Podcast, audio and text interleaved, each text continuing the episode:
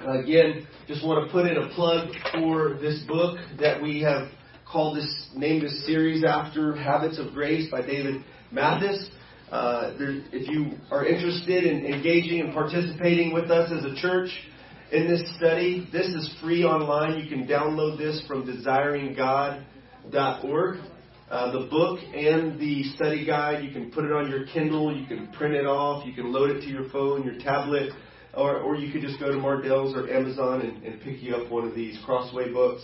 Uh, and pick you up uh, one of these, and it's designed to uh, to take you through the basics of, of discipleship in just just uh, one month, in, in four weeks, uh, particularly focusing on the uh, on prayer, on the Word, on fellowship, and then it hits on a couple of other of things like stewardship of time and money and the Great Commission, and, and, and there's a, a chapter on fasting as well. And so it just it kind of gives a summary of what we're going to be launching into in the 2.7. And 2.7 is, is, is kind of a next level. So uh, go ahead and get that and, and, join us on this journey as we focus in on habits of grace. As I said uh, last week, this time of year, at the beginning of the year, a lot of people are thinking about their lives, their habits, their goals, uh, the, the, their, the previous year. They're thinking about how, how did I do last year? What, what habits do I want to change?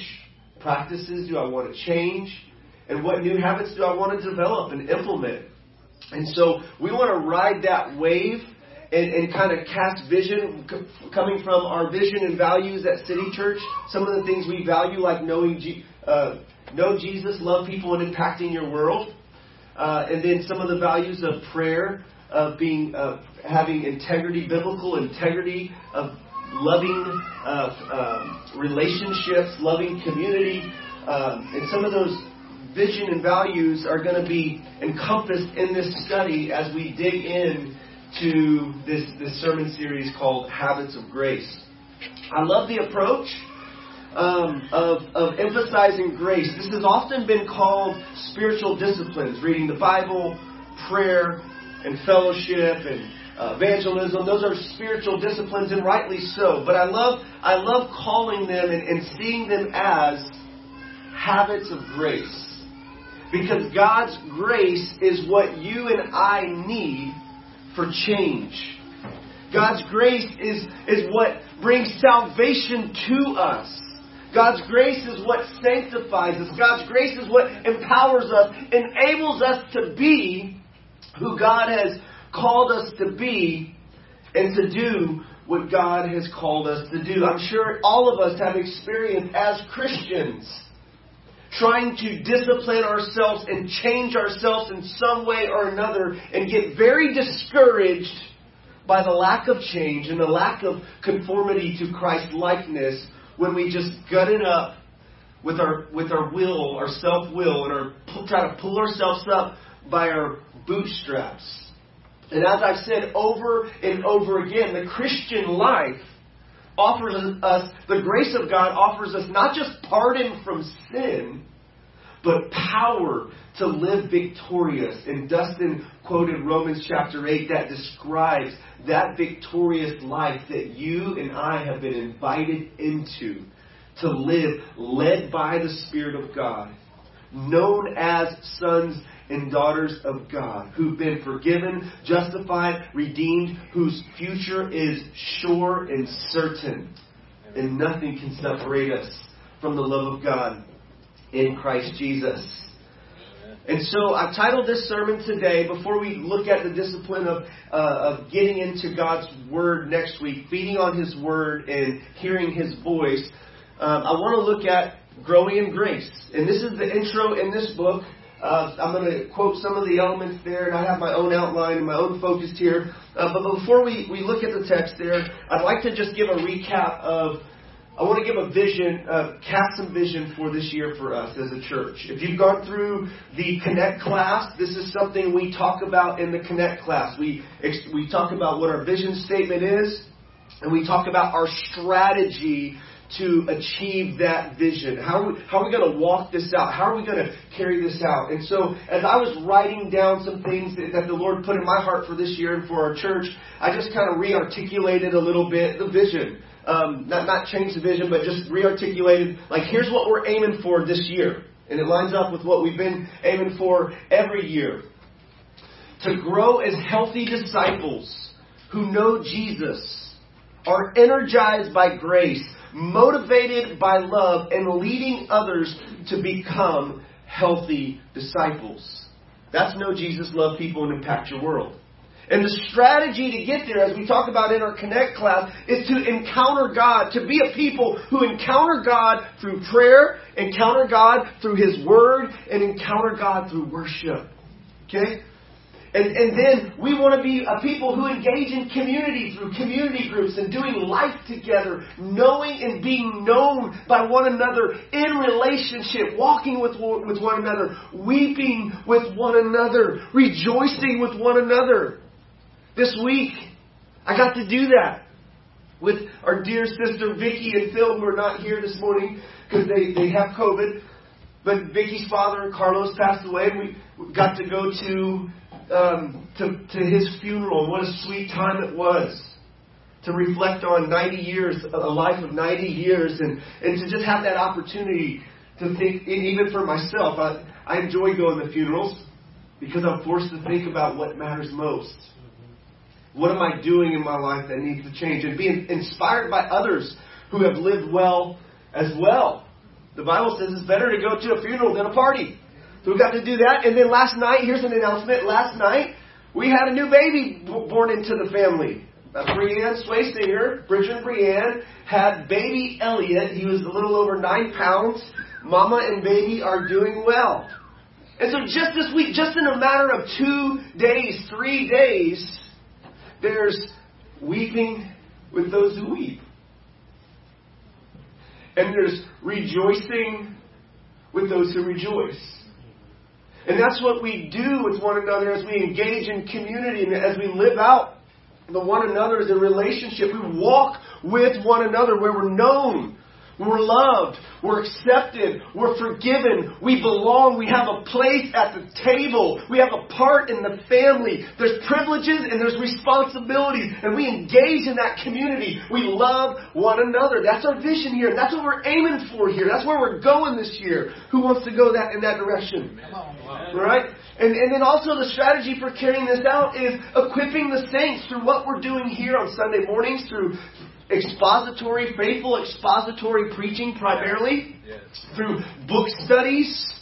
Book studies like, like the 2 7 book studies, like Habits of Grace, like the, the Women's Bible Study, uh, different, different uh, conferences or men's breakfasts, women breakfasts, uh, uh, retreats, uh, different, different things like that where we're, we're trying to equip the saints here with the Word of God so that everyone here who is called to be a minister is actively engaged in ministering in their context, in their family as priests, praying for others. Uh, praying for others and, and sharing the good news with others. Everyone's called to this priesthood of all believers. It's not just me, it's not just church leaders and their missionaries. Everyone's called to be a minister of the gospel, to represent Jesus as ambassadors for Christ. Everyone who's a Christian is called to that. And so we want to equip you, saints. We want there to be equipping here. So Ephesians 4, so that, that you can become mature and so that you're, you're established and rooted and grounded and you can speak the truth in love and you can bring your part to the body of Christ and so that you can engage the lost in your sphere of influence. And 2 Timothy 3 tells us that it's the Word of God that equips us for every good work. And that's what we're committed to here preaching the Bible, preaching the Word of God so that you and I can feast on the truth of God's Word and experience grace from the Word of grace and truth and wisdom and life through feasting on the Word of God and be equipped for every good work. And then evangelize our city. This is what we want to do this year. Our city, our community, our neighborhood. We want to bring the gospel to every single relationship. Every single relationship, we want to make it our aim, make it our goal, make it our prayer Here, I'm already jumping into application here. Make a prayer list for your lost, lost friends and family. Make a prayer list this year. Write them down. Write out a prayer for them. Pray that God, God, give me an opportunity to share, to bring the gospel to this relationship. And maybe you've already done it before. Don't don't don't don't don't kick the door in if they don't want if they're not if you're knocking and they're not trying to open the door for you. Just give them some space, serve them, love them. Um, let your light shine through good deeds, but let's make it our aim to evangelize, to bring the gospel to every single relationship. And then, as, as people come to Christ, let's take them through that same process that we're walking through ourselves. Encountering God, engaging in community, equipping, being equipped and equipping others, and evangelizing, bringing the gospel to every relationship. Sound good? Who's up for that in 2022? I'll tell you what, if we commit ourselves to this right here, I think we will multiply as a church. I, and that's a part of the vision. I, it's our vision this year. I, I want to challenge you. I pray that every one of you and I be actively engaged in discipling at least one other person. Now, some of you, many of you are already doing that. Okay, you're, you're already in, you, you've taken responsibility for another person as a spiritually mature person, and you're trying to help them walk and grow in their their walk with Christ, right? But if you're not doing that, let's make that a point of prayer and commit to that. To invest in the life of another, to love somebody else, to help them on the journey wherever they're at. Okay? So let's turn to 2 Peter chapter 3. Peter was somebody who encountered the grace of God in a very profound way. And his story is so encouraging because we see, as we went through the book of Mark last year, we see at times that Peter can tend to be a knucklehead. He can tend to speak things that he shouldn't say and, and, and kind of act too quickly on certain things. And, and he, he and I love that about the Bible, that the Bible not only records the victories uh, and, and the, the successes of of those that, that God was working with, but it also records the failures, the bloopers. And we're inspired by that because that's real life for us too. Because we've all sinned and fallen short of the glory of God. And we all need grace just as much as the person sitting next to you, the saint sitting next to you, and just as much as the sinner out there smoking crack. We need grace. We need God's grace to bring redemption to our lives. It's by grace that we're saved. And so Peter experienced that. He was, he, he was like, man, Jesus, I'll die for you. I'm going all the way for you. He was very self confident, as we talked about in the book of Mark. And he realized that he needed to, to learn dependence upon the grace of God. And he did learn that lesson through his failure. I was reading this week about Peter in John, uh, the end of John, and Jesus says, "Come and have breakfast with me." That's a great verse for the for the men's breakfast. come, come and have breakfast with me. Isn't that really cool? That Jesus prepares the breakfast and says, "Hey, come and have breakfast with me." At a time when Peter probably felt most unworthy and undeserving even to eat a single meal, much more eat a meal with Jesus and be accepted at Jesus' table. So he's there, and Jesus says, Do you love me? Feed my sheep. And he affirms. Three times he asks him that. Do you love me? He affirms the most important thing. Do you love me? Jesus. Peter, do you love Jesus? Then, then express that love through feeding my sheep. Do what, and, and Jesus was affirming, I still called you to this. Your failure and your sin did not surprise me. I'm not going to throw you away. I'm not done with you. It may have surprised you, Peter, but it didn't surprise me. And so Peter writes in First, First Peter chapter 5, he says, Humble yourselves under the mighty hand of God. God resists the proud. He gives grace to the humble. He finishes his letter saying, May the God of all grace strengthen, perfect, and establish you after you've suffered a little while. He calls God the God of all grace. Peter got some insight into God's grace. He starts and finishes his second letter with grace. He, at the end, in, in, contrast to not being led astray by the, the wicked, the ungodly, false teachers and leaders, he exhorts the church. He says, But grow in the grace and the knowledge of our Lord and Savior Jesus Christ. To him be glory both now and on the day of eternity. Amen. Grow in grace. That's where we're going this morning. That's what we're talking about this morning. Growing in grace. What does it look like for you and I to grow in grace in 2022? What does it look like for you and I to cultivate habits of grace? See, we're all creatures of habit. We all have habits that we need to change. One of the things i have been challenged to do is stop biting my nails. Okay? I'm, this 2022. You can ask me, or look at my nails. Are my nails? It, it, that's not a sinful habit. I'm not going to condemn anybody for, for biting nails. Don't condemn me if I if I fail. Um, but it, it's just something I'm committed to stop doing this year. Small thing, very small thing. I'm not any better before God because I stopped doing that or not. He loves me just as much. I'm not more of a godly pastor. I just my my fingers are going to look better. That's it. All right. Okay.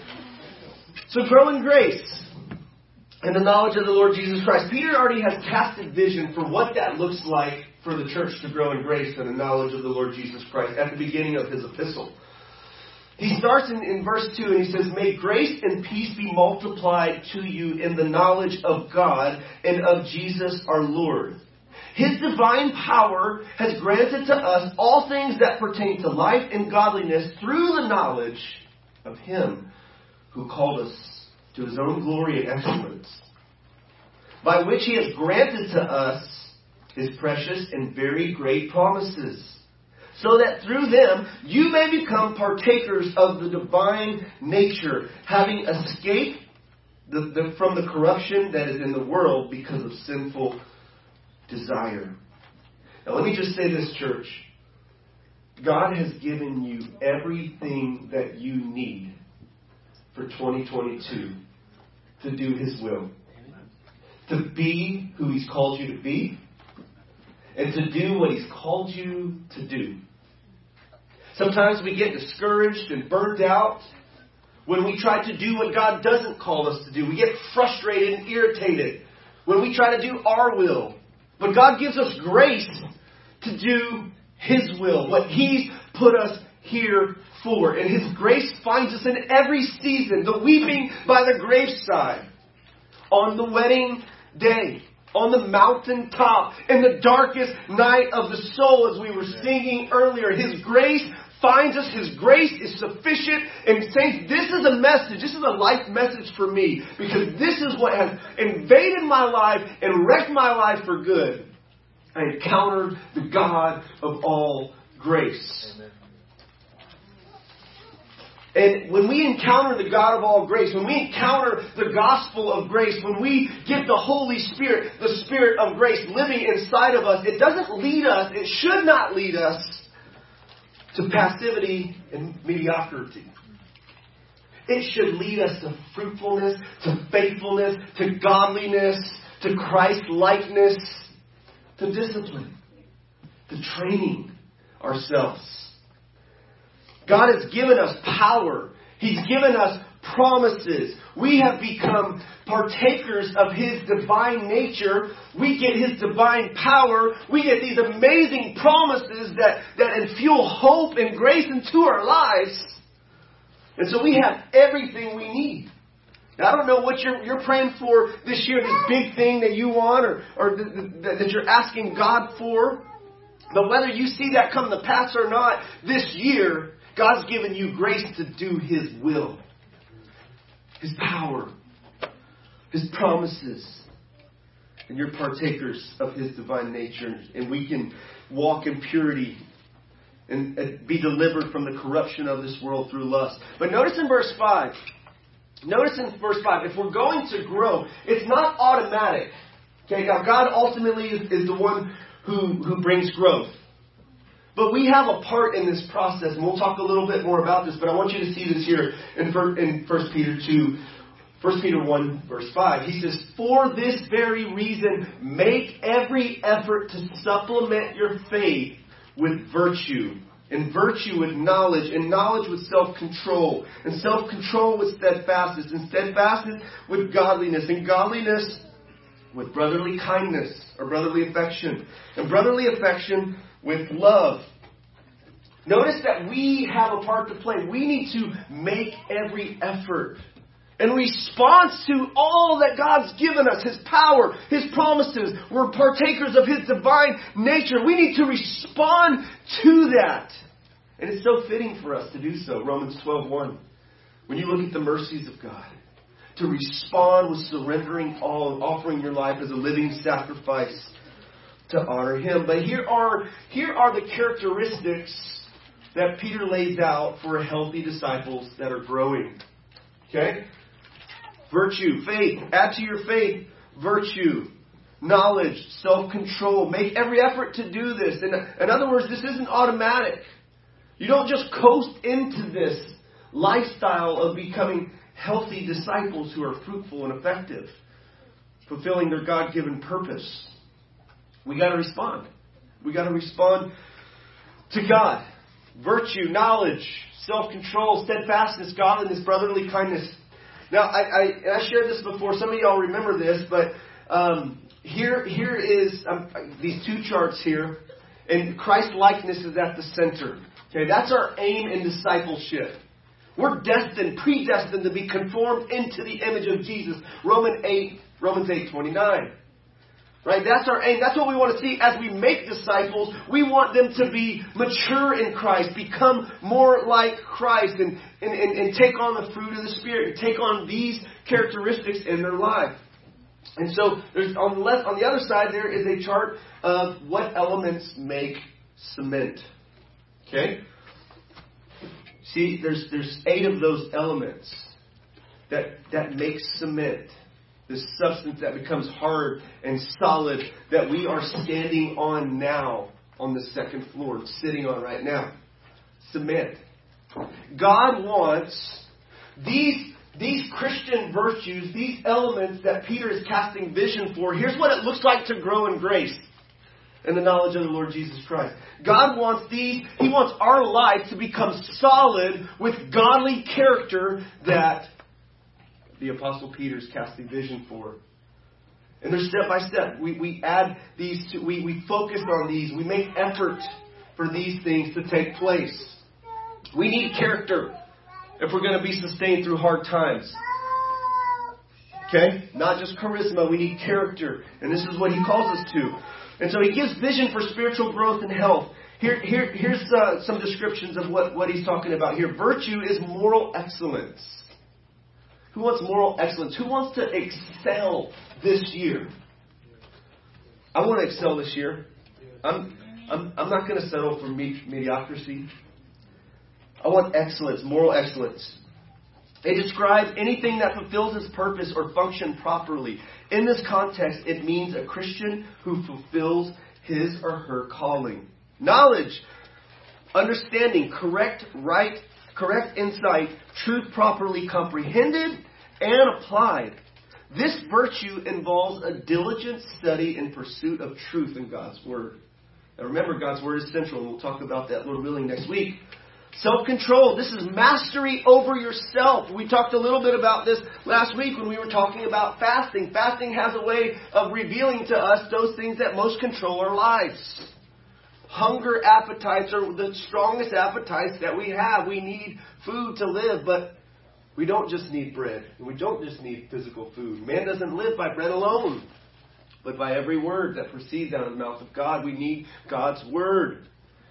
And so we got to have mastery over ourselves, self control, where we're not out of control, and where our belly, our appetites, and anything that's, that's thrown out as bait to us draws us away from fulfilling God's purpose for our lives. This involves a disciplined moderation, controlling one's desires and passions. Steadfastness, as Peter mentions, is to remain under something such as a heavy load. Some of us just want to get out of the oven real quick before it gets too hot, any hotter, and we come out half baked. And God has us in certain circumstances and situations because He's refining us. And James says, Let patience have its perfect work in you, that you may, may be mature, complete, lacking no good thing. But if you lack wisdom as you're going through it, you need perspective from a higher perspective that as you're going through trials, then ask God who gives it liberally, freely to anyone who asks in faith. Godliness, that refers to behavior that reflects the character of God. Brotherly affection, the Greek word is Philadelphia, is thoughtful consideration of fellow believers. Love. This is where we're going. Love. Love for one another. Love for. for this is the, the, when it's all said and done, as I'm writing out goals and I'm, as I'm writing out, is like, what's a win for me this year or this month? That I, Keith Dollar, love God well and love people well. There's a lot of other things I have going on. But that's going to be a priority, a big rock this year for me. Love God with all my heart, soul, mind, and strength. Love others well. Love your neighbor as yourself. Jesus said the whole law and the prophets are summed up in these two. And if God were to show me a, a clip, a trailer of my entire life on the judgment day, I, I desire that that clip is just saturated with love for God and love for people. And it, it, it's, and it's one of those trailers that it's like, man, I, I want to see that movie. I want to see the whole thing. Man, that was good. The life of Jesus is like that for us. So love, that's where we're going. That seeks love seeks the welfare of the person loved above its own welfare. And then Peter goes into those who warning and, and, and uh, about those who lack developing these qualities. And he refers to unhealth, namely spiritual blindness. He says, "For whoever lacks these qualities is nearsighted that he that, that he is blind is so nearsighted that he's blind, having forgotten that he was cleansed from his former sins." Spiritual blindness and spiritual amnesia. He's forgotten. He or she has forgotten that he's been cleansed from his former sins.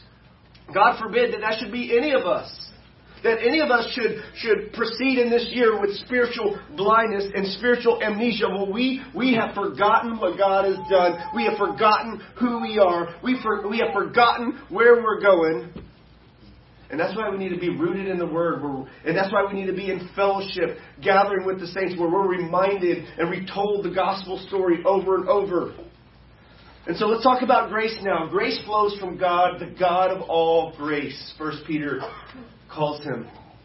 Jesus. Jesus didn't do a whole lot of expounding and explaining on grace in his teaching. He primarily talked about the kingdom of God. But you know what Jesus did do? Even though he didn't do a, a whole lot of actually declaring grace, and this is grace, charis, Jesus embodied it. He displayed it with his entire life. And John captures the summary of it, saying that he was full of grace and truth. Those who are closest to you, what would they say you're full of? I hope it's grace and truth. We're aiming for that. We want to be like Jesus. The Holy Spirit in Hebrews 10:29 is described as the spirit of grace. The Trinity, Father, Son, and Holy Spirit is saturated in grace. Even in the Old Testament, when God revealed Himself and showed His glory to Moses, He said, I am the Lord gracious, the Lord gracious, compassionate, slow to anger, abounding in steadfast love. This is who God is. This is the God we worship. And a number of times it's in the Old Testament. And so you can find lots of grace in the Old Testament if you put those lenses on. And you find even more grace in the New Testament. As the New Testament, the New Covenant is described as grace in contrast to being under the law. You're not under the law, but you're under grace. The gospel is called the gospel of grace. Paul, in talking about his life goal and life mission, his verse for life is that he testified to the gospel of grace, that he finished the race and testified to the gospel of grace. And so God is a God of grace. So what is grace? The Greek word is charis. And I think it's uh, about 100, about 144, close to 150, 150 times used in the Bible. Charis. We have a we have two charises here. One is my daughter. Beautiful name, beautiful word. Charis is used, and uh, here, here's two two theologians here. One from the Strong's. It's used, um, and, and by the way, it's it's used in, in several different ways. Primarily, most folks know grace as undeserved favor and blessing. And that is true. It is that. You get what you don't deserve salvation, forgiveness, pardon, everlasting life. It's a free gift that you can't earn. It's a gift. That's true.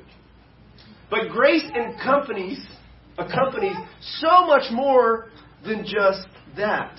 What, which uh, that's amazing in and of itself. I don't want to belittle in any way the free gift of God's grace. God is gracious to whom He's gracious. He has compassion on whom He will have compassion. God's grace can break out on anyone at any time. So look out. Because it might break out on you today. God might unleash His grace on you and chase you down and win your hearts and make you look more like Jesus with love, joy, peace, patience, kindness, goodness, faithfulness, gentleness, and self control. And so grace is also described as the merciful kindness by which God, exerting his holy influence upon souls, turns them to Christ, keeps, strengthens, increases them in Christian faith, knowledge, affection, and kindles them to exercise to the exercise of Christian virtues, habits of grace. The capacity and ability due to the grace of God, the aid and succor of divine grace. That's from the Strongs.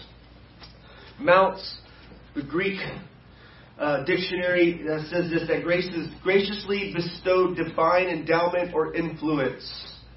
The great theologian John Piper, in his Ask Pastor John, May 8, 2020, was asked, What is grace? And he said, This isn't just a softball pitch. Give it to me.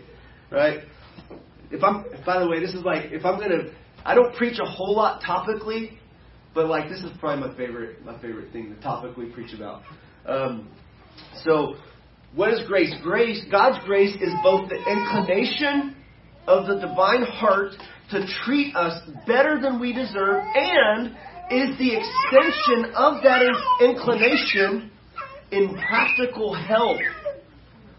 In practical help. Now, I'm sure some of you know your Bibles are thinking Hebrews 4:16, right? What is grace? How does grace influence us biblically? How does it have its impact upon our lives and change us? Well, first of all, it saves us, it sanctifies us, it strengthens us, it enables us to serve, and we're all called to serve. If you're here at City Church and you're not serving in some way within the body, I want to encourage you to do that. We have this little um, little organizer called Planning Center, and uh, and Ellie helps us with that. We got others, Steve and others who are helping with that and managing, making sure that we have we have order behind what sometimes can feel like chaos. and, and there's opportunities to serve, and we're communicating back and forth. Okay, who got this? And so we're working together as the body of Christ. That's what the body of Christ does. They serve one another. They build one another up. This is what a healthy disciple does. They don't just come and consume and hear good teaching, get spiritual flubber. But they contribute, they give. They give to the body of Christ and find great joy and fulfillment in doing so. It's not a mere duty for us, it's a delight. It's a delight to serve others, our lives out like our servant king. Grace strengthens us to do that. Grace enables us to do that. Grace brings glory to God. It glorifies God. It causes gratitude. Grace leads us to praise, to be people of praise. Grace humbles us. It humbles, as John Piper says, it humbles the best of saints, the most godliest of saints. And it gives hope to the worst of sinners. Humbles us, gives hope. It comforts us. So let's look at how it sanctifies us. Titus 2 is a great verse for how it sanctifies, saves and sanctifies us. Titus 2, 11 and 12 says, For the grace of God has appeared. For the grace of God has appeared, bringing salvation for all people, training us to renounce ungodliness and worldly passions, to live self controlled, upright, godly life in this present age. What does grace do? It saves us. Ephesians 2 8 and 9. Every Christian in here should know that verse. For by grace you have been saved through faith, not of works, not of yourselves, not of works, lest you should boast. For we are God's workmanship, created in Christ Jesus, which God had prepared beforehand created in Christ Jesus for good works, which God had prepared beforehand that we should walk in. So we're saved by grace. The grace of God brings salvation, and the grace of God trains us to renounce ungodliness and worldly passions. Sanctifies us. The influence upon grace in our lives sanctifies us. It teaches us to live self controlled lives, upright lives, godly lives, not mediocre lives. Not using grace as an excuse for sin, but using grace as an empowerment to be excellent and excel in giving glory to God and excel in building up the church, loving those around you, using your gifts to do that. Grace strengthens. Paul, when he had a thorn in his flesh, and he prayed three times, Lord, take this from me. This is one of the times that Jesus actually uses this word grace, and Paul quotes and he, and he quotes Jesus, and he this was his this was Jesus' response. Jesus didn't remove the, the thorn. He didn't remove the hard thing that was in Paul's life, even though Paul prayed. But he responded. He did answer, and he responded, and he said, "But he said, my grace is sufficient for you, for my power is made perfect in weakness." Wanted to have a picture of a puzzle up there. God's grace, His power fits perfect in our weakness. We're made for relationship with God, and through knowing Him, through our relationship with Him, we find the grace, we find the power that we need. Paul describes grace as, as more than just pardon and undeserved favor and blessing. He describes it as this power. My grace is sufficient. My grace is enough for you. My, no matter what you're going through, my grace is enough for you. My power is made perfect in your weakness. This should free us up from our insecurities when we realize and, accept and acknowledge that we are weak and we do have frailties. And we need, we need the grace of Jesus. We need the power of Jesus. And we need those that He's given grace in the body of Christ with their gifts to bring those together and, and, and, and fit in where we're weak and another brother or sister is strong. Uh, First Corinthians. This is probably this is probably my life verse and one, probably one of my favorite verses, and I can say that about many verses, and you probably have heard me. But um, this is for real. You if you get around me for any amount of time, you're going to hear that verse. This verse right here. By the grace of God, I am what I am, and God's grace towards me was not in vain. But I labored more and more than the rest of the apostles, yet not I, but the grace of God that was with me. Paul describes in this verse God's grace as being like the empowering presence of God, enabling him to be who God had called him to be and to do what God had called him to do. Paul's identity was rooted in the grace of God. I am what I am by the grace of God. Paul's ministry and his work for the gospel's sake was energized by the grace of God. And so God gets the glory for any good fruit that comes forth from his ministry. And if he has people that reject him, he doesn't have to take it to heart. He doesn't, he doesn't have to, he, he, he can rest in the grace of God that strengthens us. God's grace also enables us to serve. Here's Peter again, and he says this. He says, As each has received a gift, look to, your, look to someone next to you and say, You've received a gift. You've received a gift. Even if you didn't get one at Christmas time or on your birthday, God has given you a gift. He's given you the greatest gift ever in His Son Jesus Christ. But He's also given you a spiritual gift by which you can serve Him and serve the body of Christ with. As each has received a gift, use it. Use it. To what?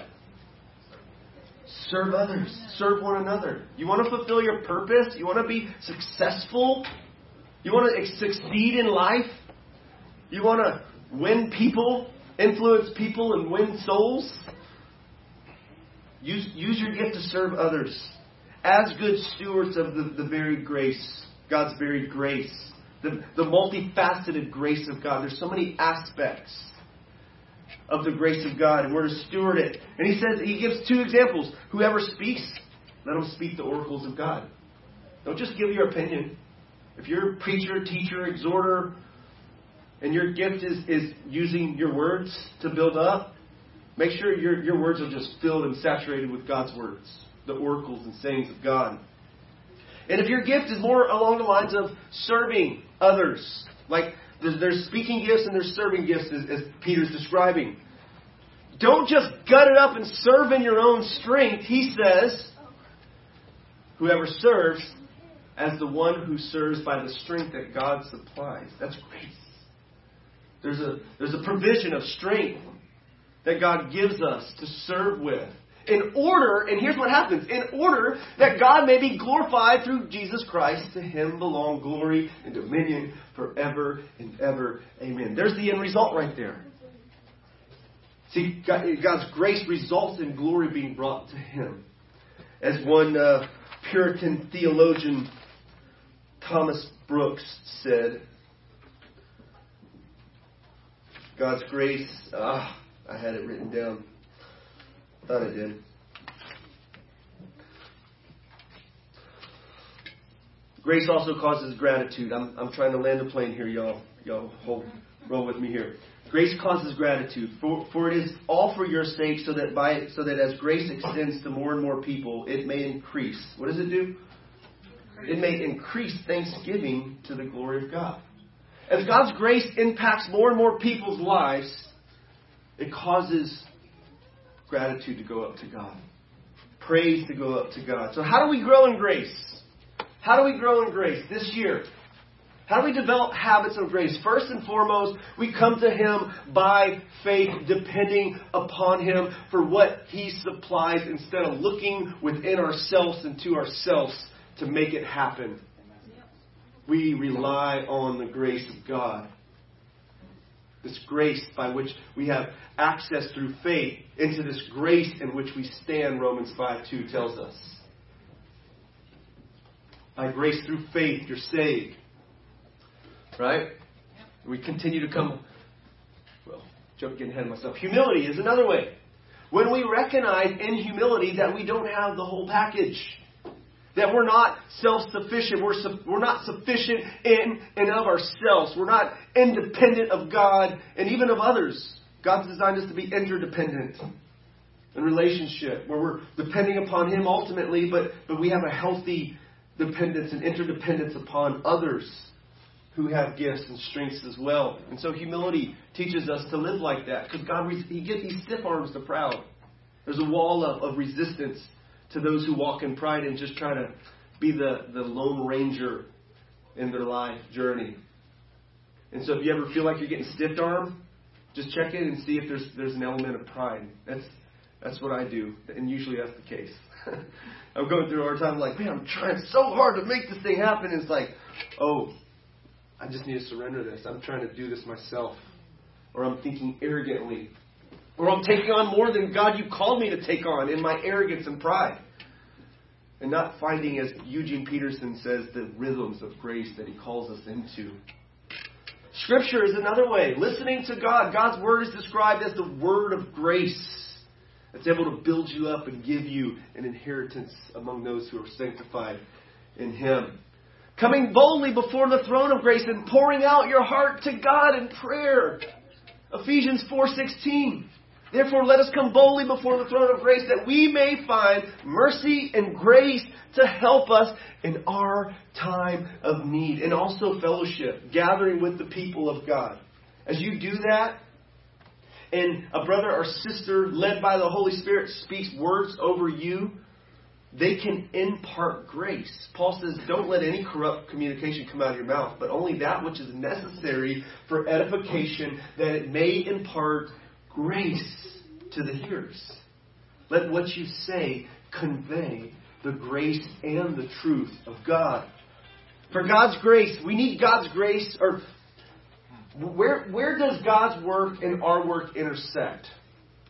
Where does God's grace and our efforts intersect? Because we got to be careful here. We don't want to become legalists, overemphasizing our human responsibility, and we don't want to become passive and mediocre and licentious and like, well, God's just going to do it all. I don't have to do anything, right?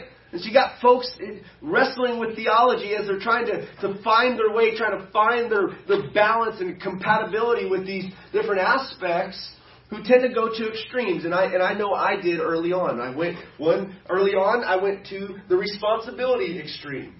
And, and was more prone to legalism. And then at one point I swung back over this way to like like, you know, I don't need to do as much. Like I'm like trying to do way too much. I'm trying to do God's work for him. I don't need to do God's work for him. Well, I have a I have a stewardship and work that that I need to be faithful and serious about doing. And here's where it intersects. Colossians 1:29, Paul says, after in 28, he just says, I proclaim Jesus. I'm, I'm teaching everyone that I might present everyone mature in Christ. In verse 29, he says, For this I toil, struggling with all his energy that he powerfully works within me. So, so Paul's struggling. I'm trying to evangelize. I'm trying to make disciples. I'm trying to plant churches. I'm trying to do what God's called me to do. But I'm doing it with this power that's working in me. This power that, that he describes working within us is God's grace, God's influence.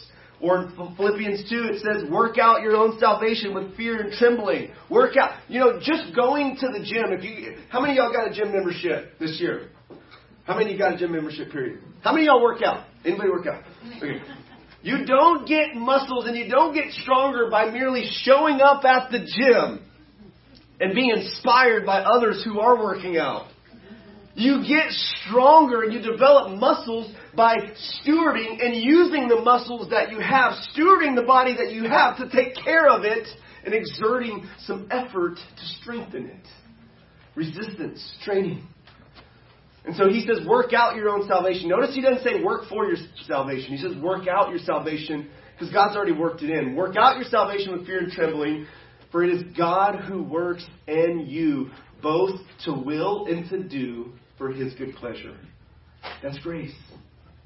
God works in us both to will, to want, to desire, and to do, to carry out his will for our lives. And so, what does this look like? We need to put ourselves in God's path of grace, as Dave Mathis describes in his book Habits of Grace, and Piper describes. He says the essence of the Christian life is learning to fight for joy in a way that does not replace grace. Dave Mathis in the Habits of Grace, he says, We cannot earn God's grace or make it flow apart from the free gift, but we can position ourselves to go on getting as He keeps on giving. We can fight to walk in the paths where He has promised His blessings. We can ready ourselves to remain receivers as long along His regular routes, sometimes called spiritual disciplines, or even better, means of grace. Donald Whitney says, think of spiritual disciplines as ways we can place ourselves in God's in the path of God's grace and seek Him as blind Bartimaeus and Zacchaeus placed themselves in Jesus' path and sought them. Blind Bartimaeus, there was a crowd and a barrier to getting to Jesus, but he did what he could and he cried out, Lord Jesus, Son of David, have mercy on me. The crowd tried to quiet him down, and he didn't get quiet. He got louder. Lord Jesus, Son of David, have mercy on me. And he put himself on Jesus' path. He did, he did his, his part, all that he could do to get Jesus' attention. And Jesus healed him. Zacchaeus, a wee little man, short little man, tax collector. He couldn't see Jesus because of the crowds and he was too short, so he had to climb up in the sycamore tree to see Jesus, and he got in the path of Jesus. And Jesus came in Luke 19, he says, Today salvation has come to this household. And he experienced grace. God's grace finds us and meets us. And whatever ability we have to put ourselves in God's path of grace, to get in the flow where it's flowing, the river where it's flowing, let's get in it. Let's jump in and not just watch everyone else experience it and, and say like, man, I wish I could, I wish I could get in there. Well, take two steps. Take one step. What's the next step for you? To get in the flow, to get in the river.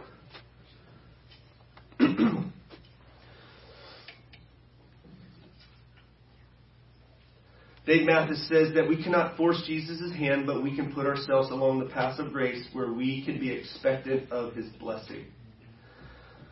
He also says God's grace is unmeasured, boundless, wild, and free. Because of it, we are enabled to repent of our sins and believe God's promises. It is grace to be forgiven of sinful acts, grace to be supplied the heart for righteous ones. It is grace that we are increasingly conformed to the image of His Son, and grace that He doesn't leave us in the misery of our sin, but pledges to bring to completion the good work that He has begin, begun in us. Philippians 1 6. The flood of God's favor brings us His forgiveness and our adoption as His children, and it starts on the path of grace empowered effort and initiative. Does that sound good? Who wants to read that book? He describes it like this in his book like a light switch. You can't make electricity flow through the, the you can't make the electricity flow, but you can turn the light switch on. Just turn the light switch on. If the electricity is not flowing, you're gonna have to call an electrician. Or or you can try to figure it out like I did and see some sparks going on and experience a little shock and try to figure out what's going on here. Why is there a disconnect of electricity flowing through this, this socket right now? If you need the light turned on, you turn the light switch on. Or, or he describes turning on the faucet. If your pipes are frozen, you can't make the water uh, just flow if it's not flowing, but you can turn the faucet on if it's working properly. And the water works for you. We do this every day when we wash our hands. And so he says God's regular channels of grace, as we will see, are his voice, it's listening to his word, his ear, that's pouring our hearts out in prayer, and his body, that's gathering together with the people of God. And this is how we put ourselves on the path, on the flow of where God's grace is flowing and working and where he will meet us with it. And this has been what has changed my life. This is what has wrecked me in a good way, where I used to, where I needed to take away the pointing of the finger, the critical spirit, the condemning spirit, judgmental spirit. God's grace humbled me. Put that away. Quit being so unchristlike. He who's without sin cast the first stone. That's not me. I'm not without sin. This is, this is where God has freed me up from my insecurities and self focus. When I come to rest in God's grace and learn the rhythms of God's grace and enjoy the song and enjoy the dance and step on in and quit trying to be something I'm not or do something I haven't been called to do, but step into the river that He has called me to step into and go with the flow. Follow Him. This is where I've seen victory over my battle with sin, personal sin struggles in my life, where I quit trying to do it without God so that I can be like, I did it, God. Now you're going to love me. Now I'm godly. Now I'm righteous. This is where God has loosened up the power of sin in my life as I've grasped and come to understand the gospel of grace, the God of all grace. And I don't lower the standards of godliness and righteousness because I believe this. I'm empowered to live like God's called me to live. And I do blow it, I do sin. But His grace pardons. And His grace is greater than all my sin. Grace, grace, God's grace. As the old hymn says, grace that pardons and cleanses within. Grace, grace, God's grace, greater than all our sins. And so let me land the plane here with a couple points of application because I'm over. Forgive me. Give me grace. give me grace, and I'll give you grace. We, this is God's grace has been evident in my life in a number of ways, like treating others better than I think they deserve, just like Jesus has treated me better than I deserve. Like one time when it, when clearly evident was when I was struck in the face and cursed by another guy that I probably could have crushed. Or at least I think, you know. But I didn't. I didn't fight back. Had no desire to. I can turn the other cheek. Move on. That's a victory. That's grace. That's grace working in my life. I'm following Jesus now. I don't have to fight back. I forgive you. I pity that you have that pain in you, that you want to strike and curse somebody. May God have mercy on you. And so, application here. Do a word study this week on grace in the Bible and reflect on how it's used. Reflect on, go through. If you need some, some, just, it's fun to just do word studies every once in a while like this. Or if you got a topical Bible, you can use that. You can Google. You, there's lots of free resources online. I use something called Concordance, and I can just get it like like that, just every time the word grace is used in the Bible, and just and just look at how it's used. Reflect on that so that you can get a better grasp of what does this mean for me. What does it mean? What is, it, what is the Bible communicating that it means? And what does it mean for my life?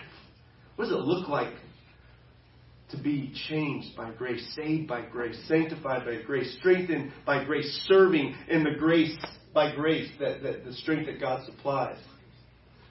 And then commit to cultivating healthy habits of grace in 2022, this year.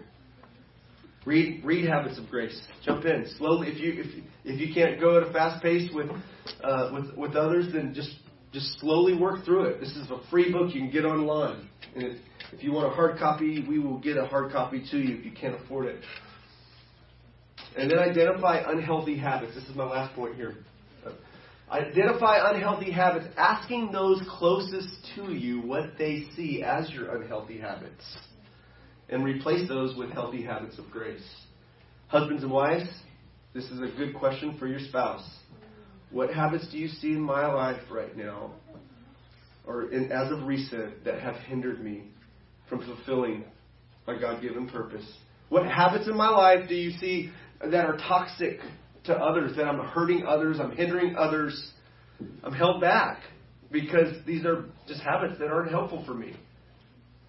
Identify those and then aim to replace those with habits of grace. Don't just just surrender to condemnation as you're confronted with your brokenness and your toxicity, relationally or spiritually. Come to that mighty river and that flow that God has for you. Let us pray. Why don't we ask the Holy Spirit for that specific thing right now? Psalm 139 says, Search me, O God, and know my heart. Try me and see if there is any wicked or hurtful way in me. And lead me into the way everlasting.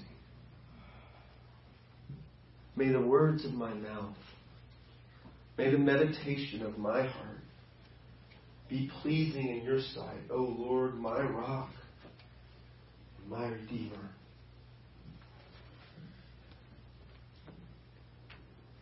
Lord, we want to get on board with all that you have for us.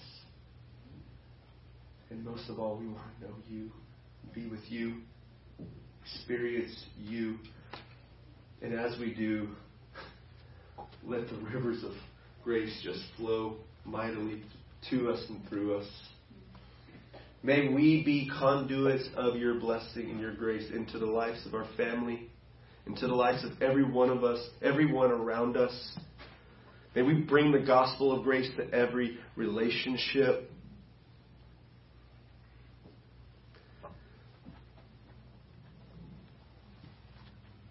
May we see much fruit this year as we're caught up in your grace, as we put ourselves on the path of grace. In Christ's name we pray. Amen.